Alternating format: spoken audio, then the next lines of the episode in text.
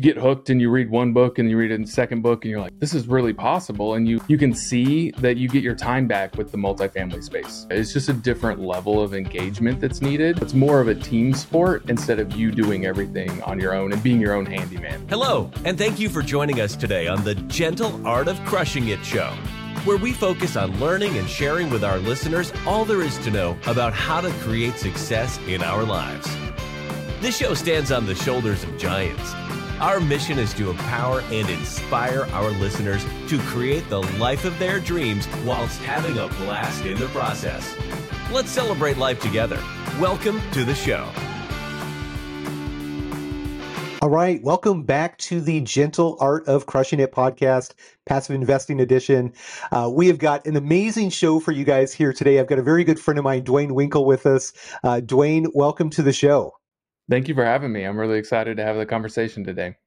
Awesome. Glad to have you here. Just for the audience's sake, Duane is actually the founder of Winkel Capital. He is getting ready to launch a new podcast, which is called BAMF Podcast, which I'll let him explain what that stands for. But yeah, just really excited to have you on the show. And Duane, I'm wondering, can you kind of just kick us off and give us a little bit of background about yourself and how you found this multifamily and passive investing space? Of course, yeah. Like many people, I have a W2 job and I work in the technology sector. I work for a Fortune 500 company in Phoenix, Arizona, and I was always looking to branch out, learn about real estate, understand how to go about it. And initially, like many people do, I started with the single families. We were living in them, fixing and flipping them ourselves, and really wanted to figure out how to scale, because you can only live in one of them at a time and kind of go through that process. It's a little more arduous and there are lots of moving parts. So we found the multifamily space. There are a lot of mentors in this area. And once I finally had that moment where I learned what multifamily was and how it worked, I was sold, 100% bought in, and would love to dig into that a little later. But it's been a great journey so far, yeah. Are you interested in real estate investing but don't know where to get started, or think you don't have the time or money? Are you stuck in your W-2 because the golden handcuffs make it hard to walk away? If this sounds like you, check out impactequity.net and schedule some time to talk with the founder, Randy Smith. Randy went from massive income to leaving his W-2 through passive income, and he can help you do the same. www.impactequity.net. I love it. Yeah. So it's a common journey we hear so many people go through. W2, hey, I think I'm going to get into real estate. And, you know, let's start in single family because that's easy. Clearly, it must be easier than multifamily because it's only one door. And then we find out really quickly that one door creates minimal returns with a lot of work. And it's quite often even easier to go bigger, faster. So I'm curious, can we talk a little bit, though, about those single families that you did? Because a lot of people are in that space. Was it a positive experience for you, or was it, did you have any challenges?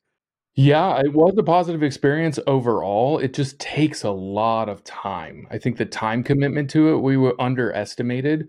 And I can tell you right now, my wife did not like not having a kitchen for a month and a half, grouting floors, painting, all of the extra work. We're really involved with it immensely. While you're in it, you're living in a construction zone for a year because it doesn't happen really quick, because we needed to move our things from the master bedroom to the extra bedroom as you're renovating. And it's hard to have construction crews in because you're living in it. So there was it was a lot slower process than we had anticipated the first couple. But like you said, it was easier to get into because you have to put less down. It's, a single family loan for residential purposes. But we quickly realized we could live in an apartment complex, and we started to do those a little faster. We got construction crews, but then it's hard to go and check on the construction crew and make sure they pulled the right permits and all of that. We learned the hard way a lot of times, and that's hard in that space. Yeah. Okay. So you guys were actually, you were buying the ugly house on the street, living in the ugly house on the street while you fixed it up. And 100%. Then did you sell like every 1 to 2 years? Is that what you were doing, or? We would try and sell them as quickly as possible. So we weren't waiting the full year on those, and we were just trying to rinse and repeat as quickly as possible. But then you have to move into multiple houses. So that's a weekend. right? And then by the time you get the construction crew and you're started doing demo the next week or the next month trying to do that, and then having the different loans for the single family, you know, multiple times and moving through that process can be quite a hassle. It was a little more than we had anticipated, like I said. Yeah, it's interesting. Back in my days when I was working with a lot of small businesses, I had the opportunity to fly to Vegas, and I worked with a lot of construction folks in that space. And there was a strategy that I saw a lot of folks do where they would build a custom home, and they would live in that custom home while they were building their next custom home. And then they would move into that one while they were building their next one. And it was kind of a similar process to what you were doing there. But, you know, every, call it 18 months or so, they would upgrade in home, and they would be paying cash essentially for those because they're also selling on the back end as well. So, yeah, you did kind of a hybrid of that where you got to live in the trenches, which I'm sure made for a lot of fun Fridays and Saturdays and lunch breaks and all of that from your W2, I suspect. All the time. Yeah, it was quite a headache to be living in your construction zone and all the things associated with that, you know, noises going around in the background and making sure you're checking on your contractors. It took a lot of our time. I'm surprised how much compared to now that we're in the multifamily space and how just the difference of having professional property management kind of walk through that process, and you don't have to be as involved hands-on because you're doing other aspects of the business. Yeah. So let's talk about that a little bit then. So you did, how many singles did you do before you? We did about 12. Did you really? Oh my goodness. So you did quite a few there. Yeah. What did that first experience with multifamily look like? Were you one of these guys that found a mentorship right away, or did you start to dip your toe in it and go from there? What did that look like? Yeah, we actually found a group out of Texas, and we did a KP deal with them. So we were able to partner with them and help out with certain aspects of the deal and kind of watch the process from afar, because I live in Arizona, and we were passively invested in that. So we started with the passive investment first because we wanted to understand the process and learn the steps and really work with somebody that was really a expert in the space to start out with. And that was super beneficial because we got to see what they're doing, how they're going about it, what they're upgrading. And then we realized quickly, we're like, oh, it's not flipping apartments, but it's similar, right? You go in and you make a nicer unit like we would the kitchens or bathrooms of a master. So the skill sets and the understanding of all the construction processes are very similar. Just like you mentioned, it's a larger scale that was able to go faster. And you're actually dealing with people that are experts in their trade. You're not dealing necessarily with handyman that's trying to do everything. You're dealing with plumbers, electricians, flooring people, expert drywall people, expert painters, those types of things, right? Exactly, yeah. Somebody that actually knows what's going on and can address the issue if there are any, and was able to take care of it in a really easy fashion for them. Yep. Got it. Okay. So now you mentioned a term. You said you were a KP on that first investment. So for the listeners who might not know what that is, can you kind of walk through what a KP is? Yeah. KP is a key principle. So what that typically means is somebody that's bringing a significant amount of capital to a project and can sign on the loan. So it's somebody that's actually backing the loan and can help the main sponsorship team if they don't have the credibility or net worth required to get to that limit for what the bank or what their loan might need. So we were able to help out in that fashion for them. Got it. Okay. So you got maybe a little bit more, you got to be a little bit more involved with that investment than you might have if you were just an LP in an investment. So, can you talk about that a little bit? Because it is a very different experience from my understanding, being a KP and an LP. It is, yeah. The KP is really responsible and signs on the loan itself. And if you're a limited partner and you just want to be like a normal investor, what that means is you're a partner in the deal overall, and you buy into the syndication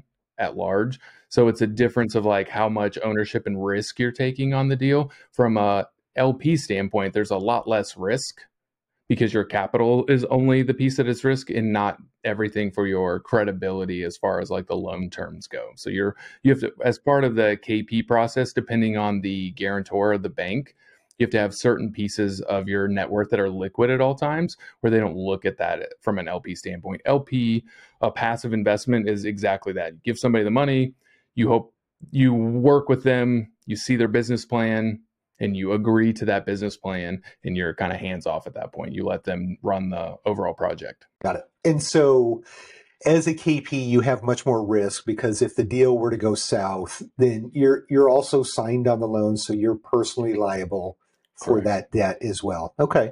Yep. But I suspect with the added risk that you're taking, the upside is probably significantly better as well. So can you talk about that a little bit, or is it, I guess? There is, yeah. You have more potential there. And every deal is unique in its own way, and you can negotiate those terms depending on if you need key principles or not. And if you are, you can negotiate what that percentage of the overall deal is. Some deals are a 70-30 split, where the principals or the general partners would take 30%, and then you can negotiate a percentage of that depending on how much net worth and liquidity you're bringing to the table and what they need for that. So you have a different portion of the shares of the company. Got it. Okay. And I'm curious too, I believe there's some specifics around, say you're buying a $10 million apartment complex, you're getting a loan, just for easy math, call it $7 million.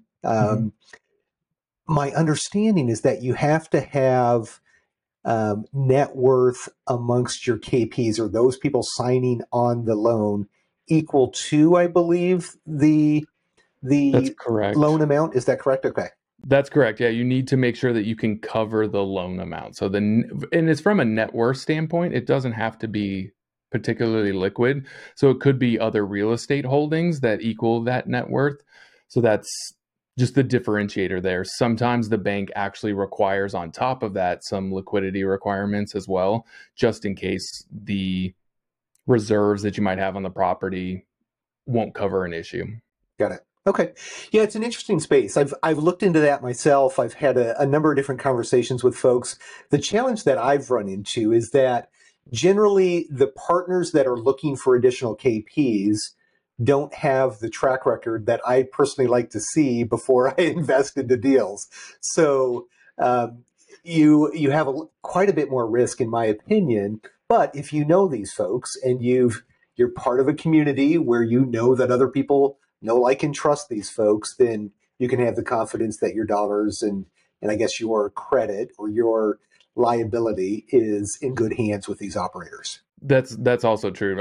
As with anything, there's real estate's not a low risk situation. You know, there is risk with any investment, and we like to make sure that we mitigate that. So by being on the team, having a little bit more control, we felt comfortable with that because of some of the other, you know, real estate transactions that we had done. We were really familiar with the investing space. Well, let's kind of go from there. So you had your KP experience. Has that deal gone full cycle yet, or is that still? It has, actually. That was a quicker one. We only held that for 24 months. So that was a pretty quick turn and really exciting. That's our first taste of a full cycle deal. And we were like, I think we're hooked. So at this point, we have gone into we still invest passively because it's helpful to roll some of those funds over and use our investment, our retirement funds for investing as well. So we solo direct some of that, but now we're moving into the active space more and more, where we're finding partners and we're co-GPs on a lot of deals, and bringing investors and pooling it together to buy even larger assets. Okay, so you're one of these guys that is W2 guy full-time still. You did some active income or active investing in single families. You did some passive investing, and now you're actually shifting to active, where you're the guy buying the apartment. You're the guy pulling investor capital. So I'm sure you just read a book or listened to a podcast or two, and you had all of the expertise and education and training that you needed to do that, right? There's a lot more to it, I think, yes. But that was the start, like anybody has, right? Like that's the idea is you get hooked and you read one book and you read a second book and you're like, wow, this is really possible. And you can see that you get your time back with the multifamily space. So on the weekends, instead of, you know, renovating, painting houses, tearing walls down, building walls, moving kitchen plumbing, all of that, We can be having dinners with investors or going out looking at properties, kind of touring the area. It's just a different level of engagement that's needed. And those projects are larger, so you can split the shares with everybody else. So it's more of a team sport instead of you doing everything on your own and being your own handyman. I actually sold my pickup truck. No more tools. I'm actually an investor now, so we're not going to be fixing and flipping. Sold the pickup truck and bought some more very stylish suits. That's right. Yeah. Yeah. Always have a jacket on, that's for sure. I love it. I love it. Yeah. And for the listeners that don't know Duane personally, Duane is probably the sharpest dressed man that I know. And he pairs it very well with like one of the sharpest beards I think I've ever seen as well. So, kudos to you. Yes. Well, very good. So now I know when we get into the space, you hear a lot of people talk about and you mentioned it, like this is a team sport. Everybody has their own lane. They stay in their lane. They do what they do best. What is your superpower in this space? Like what is it that you're bringing or your expertise that you're bringing to the table for these partnerships? Yeah, it's a great question. Currently, what we're bringing are the processes and the marketing angle that we have. So being a technology expert and doing that 9 to 5 and doing that for many years for the company that I work for, I've been able to bring that to these other apartment opportunities, because at the end of the day, an apartment's just a business and everybody overlooks that. I can't count how many times we're like, they treat real estate different than they would a normal business, but you need to market your property. You need to make sure that your tenants are happy. You need to make sure you have processes for onboarding somebody and making sure you have processes to submit tickets if you have any maintenance issues and things like that. So we help out with the process side. And then we also partner with other people that might have already done the acquisition process. And then we gather LPs, partners, and we invest, we kind of bring the capital to projects. So we have a large network of syndicators, and we're able to go and pick the best deal that we think would benefit our investors. And then we show that, kind of share those opportunities with our investors and bring capital to the deal. So we do a little bit of the asset management and then the capital raising aspect of it as well. Okay. And I think that's a somewhat unique benefit that you're bringing to the table compared to a lot of other folks in the space. Can you talk about that network and that community that you're involved with and some of the benefits of being involved in a network like that? Yeah, I'm a part of multiple masterminds. So when I go in, we go all the way hardcore and jump in the deep end, because that's where we believe we have the most symbiotic relationships, where we're all working together.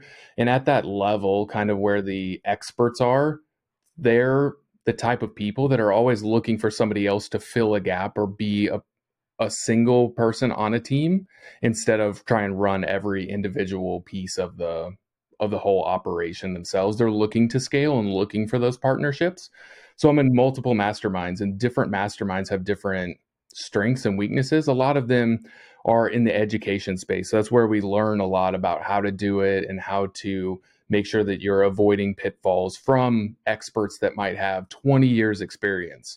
So we'll pay for that expertise and that education up front. We've done that. I've paid for multiple four-year degrees in multifamily at this point, but it has kind of shrunken that time that we need to expedite for our investors. So we are able to bring those deals. And what we do now is partner with people in those groups, really experienced operators, to make sure that we're doing deals that benefit our investors the most. I love it. I love it. Okay. So with that, and I know that as well, I've seen you at a number of these events. We kind of hang around some of the similar crowds, very well respected amongst your peers in this space. In fact, like people reference the beard and the sharp dressed guy is like how you're referenced, which is kind of neat. I mean, you've certainly built a brand for yourself around that. And I think that's important in this space as well, because brand, ultimately, you and I both working for very large Fortune 100, Fortune 200 companies, brand is a very important aspect to the overall business structure. So I think you've done an excellent job with that. And I'm sure you get a ton of value from that as well. Yeah, I appreciate that. And that's what we try and carry through into the projects that we're working on, right? So when you're looking at an apartment syndication or an apartment community, it's next to other apartment communities. How do you make your apartment community stand out? Did you recently paint it? Do you have fresh flyers? Do you know the flowers? Also very important. I mean, a lot of times we look at curb appeal. Curb appeal works on a single family house, on a restaurant, or a multifamily property. It's like, would I live there? Could I see myself making this a home? So we take that level of expertise and finesse that I do for my brand as well, so that it stands out and it really helps the residents overall because they know it's a nice place to live. Love it. Yeah, very good. Yeah. Well, let's kind of dig into some of the nuts and bolts of this. You mentioned that you have access to a lot of different deals, a lot of different operators. You see a lot of deals. What are some of the pitfalls that maybe new investors should look for, or what are good ways that they can start that vetting process to find the right operators and the right deals? I think first, when you're a new person looking to get into this space, you have to stop and take a breath and really be introspective about what you're trying to get out of it. Why am I investing this money? Really, like, ask the 5 whys. Keep asking yourself why. Everybody wants more money. I think that's good. But is it quick because you want to replace your salary? You're looking to replace your paycheck? That might be a different type of opportunity. Are you looking to build your wealth?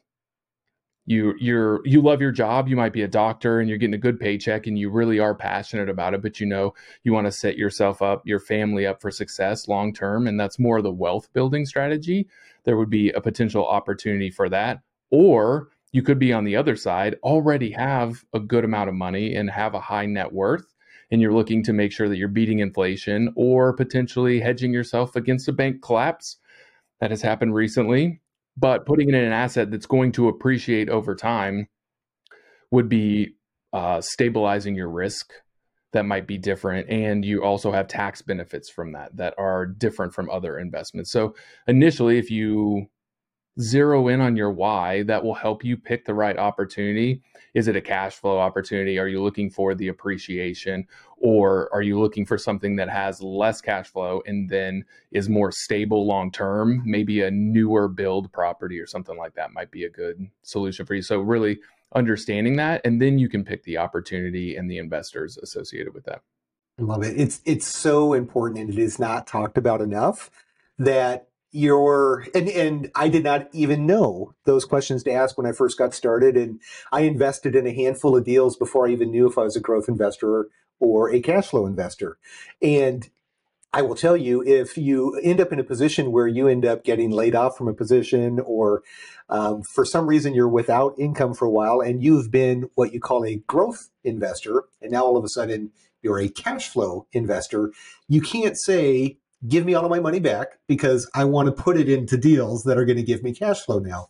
So it's important to identify your goals, your targets, your personal needs and whys before you start selecting operators, asset classes, or even markets for that matter. So really, really good point. So after an investor identifies their why and understands if they're growth, cash flow, or hybrid, what do you generally suggest to the investor at that point?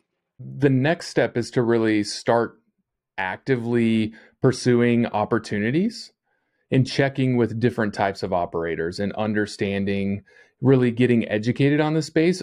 We need to be sophisticated about what we're investing in. If you don't understand it, do not invest in it.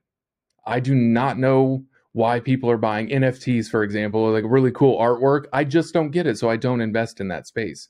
Some people really understand that and have a reason for it, and I think that's fine. But once you're educated about it, then you can start to pick apart the differences between investment A and investment B, and potentially it's because they're investing in an A-class property or a B-class property. Even knowing the differences, when you have that conversation, you're more educated and you'll know what questions to ask to avoid some of the risks associated with it. I've never seen a deal presented that said, this is a bad deal, we're gonna lose money on it, right? But some of them are out there and it might not be exactly what you're looking for. So knowing those pitfalls, being educated about the process is always really helpful. So I suggest listening to podcasts like this or other different forums where you can get that education and hear all about the different areas. You know, it's interesting. I joke at times where I feel like there was an investor deck and webinar that was sold for $19.99 that said, double your money in 5 years. We're going to give you 5% cash on cash and and 16 to 17% IRR. And everybody took that same thing and laid it on their deals. And that's what they're providing to everybody. So I think it's really important as you're a new investor or even an experienced investor, as you start getting these decks, to really start to dig into the assumptions that are being used for the underwriting and to present those numbers. And as a new investor, you might not even know what assumptions to start looking for. So I'm curious, when you're looking at a deal, what do you like to dig into to get a better understanding of what's driving those numbers? Something that we always look at on every deal is more the location. So again, going back to like the fundamentals of real estate, location, location, location, right? It works all across every different asset class. Are there enough people to support this? More jobs moving into the market? More jobs actually indicate that people will want to come there. When you're seeing the growth and migration, you'll know that there is a need for housing. And then you can look at the next step, which is the association with how much it actually costs, the affordability gap for a house, and then how much it takes to rent. So is this location more a renter based because they need that, because they can't afford housing and need to rent? Or is it they're buying a lot of houses, housing is pretty cheap, and they don't actually need to rent? So that's a good indicator of something. And then based on how many people are moving to the market, what the job growth looks like, you can see what the rent increase is. It's again, it goes back to supply and demand. Another business fundamental is how many people will increase. Do we have enough supply for it, or are we oversupplied? So that's something that is always really helpful to keep an eye on. And then on top of that, how many units are coming online? Again, a building supply and demand imbalance. If there are a lot of new units, that's great. Everybody loves to live in a new apartment complex. Nobody else has touched it. But does that hurt if you have other assets in that area and you can't get quite the increase in rent that you're thinking of in years 3, 4, and 5? I love it. Yeah. So you talked a lot about basically market vetting to determine what is the best market to be in. I like that you talked about that affordability gap. And for those that are listening that might not know what that is, there are, and correct me if I'm wrong, Duane, you might know the newer numbers, but I saw that specifically in some of the Sunbelt markets, there's like a $800 to $1,000 difference between the cost of ownership and the cost of renting. And as that gap increases, that makes it more appealing to rent than it would to purchase a house. So with the interest rates fluctuating as they have, that gap is actually growing now, which gives the operator of apartments the ability to continue to raise in rates over time with that gap not impacting their ability to fill their units. So that's a really, really good point, and not something that I think the average investor would know to even ask or look at. So yeah, thank you for bringing that up. And on top of that, it's market by market dependent. So you mentioned the Sunbelt states. And if you look at a map of the United States, it's, you know, Arizona all the way over to Georgia, you know, Texas included, and Florida. And even Florida to Georgia to Alabama and Texas, they're all different and they all have different submarkets within there. So it's interesting to know those as well. So I think it's important not to just say Texas, because there's a lot of differences in Texas, as opposed to like, oh, I'm in this submarket of Dallas or Houston. So it could be definitely fluctuate from place to place. Okay. So let's say you decide on a market, you've done your analysis, and I think Neil Bawa does a really, really good job of kind of walking the investor through an analysis process to really hone in on good markets for population, demographics, economics, those types of things. But let's say you've decided on a market, you know you're going to invest in, let's say DFW as an example, and you've got 5 deals sitting on your desk. Like, if you've got $50,000 that you're going to place in a deal in the next 30 days, what are you doing to kind of vet those 5 different operators and those 5 different deals? That's a really good question. Again, it goes back to your why. So we'd want to see the differences of how those deals are projected to perform. So you want to see, are they more cash flow centric? Are they more appreciation based? If they're all equally the same, they're your typical B-class value add property. The next place to really look is the operator. And that's the next step, is checking track record with everybody. How many deals have gone full cycle? How many units do they currently operate? I know a lot of people go after the groups that have a lot of deals, a lot of doors. You're like, oh, I've got 3,000 units. That's great. In this economy, you might want to check what their net worth and liquidity requirements are, because if there are issues on the other properties, does that bring this current new deal under question? Will they have issues kind of performing on this one as well? I know they're separate, but if it's one single entity that's running multiple projects, there could be issues with that. So you want to make sure that you're comfortable with them. One real easy test is to reach out. Just send them an email, call them, ask them what's going on, and see how quickly they respond. Who on their team is actually responding, because that'll show you how engaged they are with their community. Some, again, are you one that's very special to them, or are you just a number? And is that okay? Do you want to just give your money? You know, they have a great track record and everything's going well and they're doing a really good job. That happens a lot. But knowing that somebody's really looking out for your best interest. It doesn't mean if you have smaller amount of units that you're not individually managing that, and you know every one of the investors on your team at that point. So you're more hyper-focused on the investor because you have the opportunity to be at that point, more of a boutique experience. I love it. I think that's such a good point, that just because they're bigger does not mean that they're better. And quite often it can be the opposite of that. And I had an example where I had X amount of dollars that I wanted to invest in one of those big players. And I reached out 3 times saying, essentially, I would just like to talk with you very briefly before I invest in one of your deals. And they never returned my calls, never returned my emails or anything. So if on the front end, when I'm trying to give them my money, they're not responsive, imagine what it's going to be like if I'm asking questions or if I'm concerned about something that's going on with my investment. So yeah, that's such a good point. Thank you. Yeah. All right. Well, you know, I'm looking at the clock here. We're already at 30 minutes. I think I just need to change the format of the podcast and make these hour or 2 hour long podcasts. But unfortunately, we're not there today. So I do want to actually jump in real quickly before we get into my final questions. You've launched, or you're about to launch, or actually by the time we air this, you will have launched your new podcast called BAMF Podcast, which is hard. It doesn't roll off the lips perfectly. But I think I'd love for you to kind of walk the audience through what that stands for, what it means, and what you're going to be bringing. I love that. Thank you for the opportunity. Currently, I host a monthly meetup in Scottsdale, Arizona. We talk all about multifamily and the benefits of it and educating people. And I've had a lot of requests to broaden the horizon there and give more opportunity for everybody. So BAMF Podcast is a badass multifamily podcast. And we're going to be talking about different people who are amazing, who have done really badass things in their life and their mindset and their trajectory. And sometimes they've invested in real estate themselves. And other times we're going to be talking about how to bring those mindsets over into the multifamily space and really go and crush it. So we're going to have people from operators that have grown their syndications to thousands of doors and billions of dollars under management, to snowboarders and other business entrepreneurs that are really killing it at what they're good at, and how to understand and learn from all types of things. Because at the end of the day, what I've loved about the multifamily space is it's a business.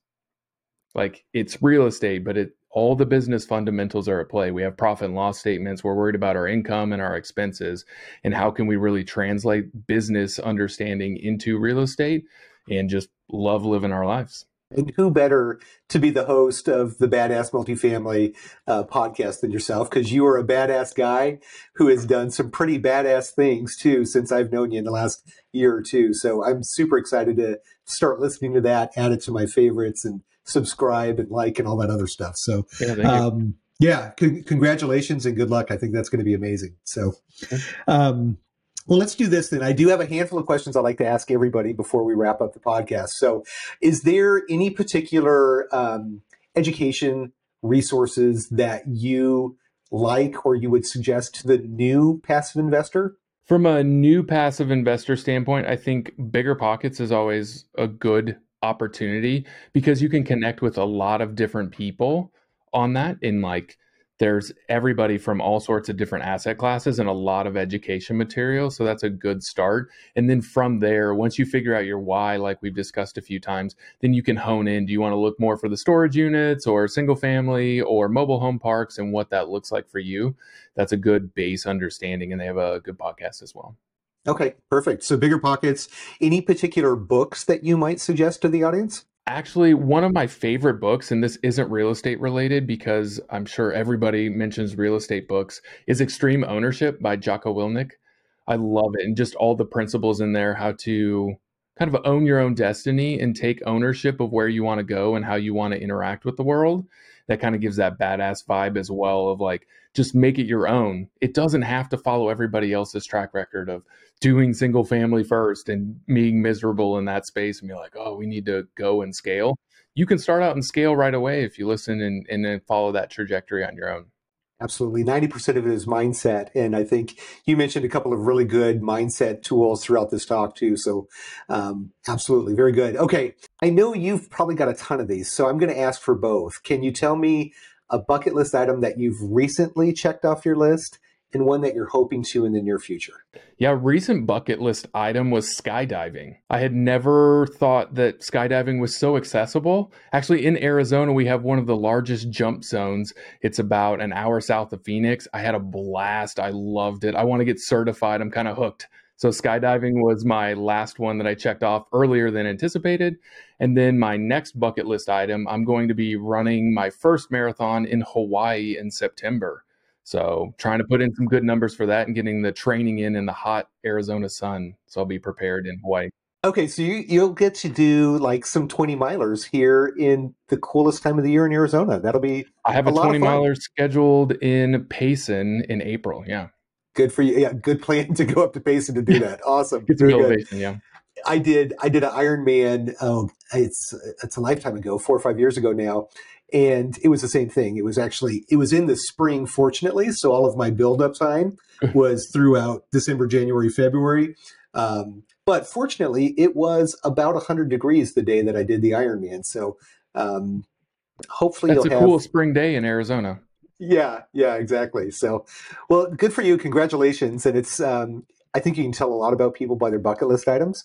And neither of those surprised me at all that those are on your list. So I'll look forward to hearing about that first marathon. And what a beautiful place to do it in Hawaii. Which island are you going to be on? We'll be on Kauai, the jungle island. So we're going to spend some time there and see all the sights. And it's the Jurassic Park and the Pirates of the Caribbean island. So we're going to have a really good time there.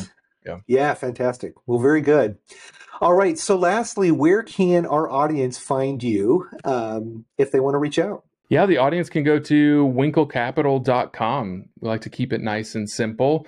And there we have extra meetups that we're doing or other information about the business, how to connect with other like-minded people in the real estate investing space. Awesome. Well, Duane, thank you so much for coming on the show. You brought a ton of value, and just love your energy and your enthusiasm and your beard and the way you dress, man. I just love everything about you. So thanks so much for being on the show. I appreciate it. Thanks for having me.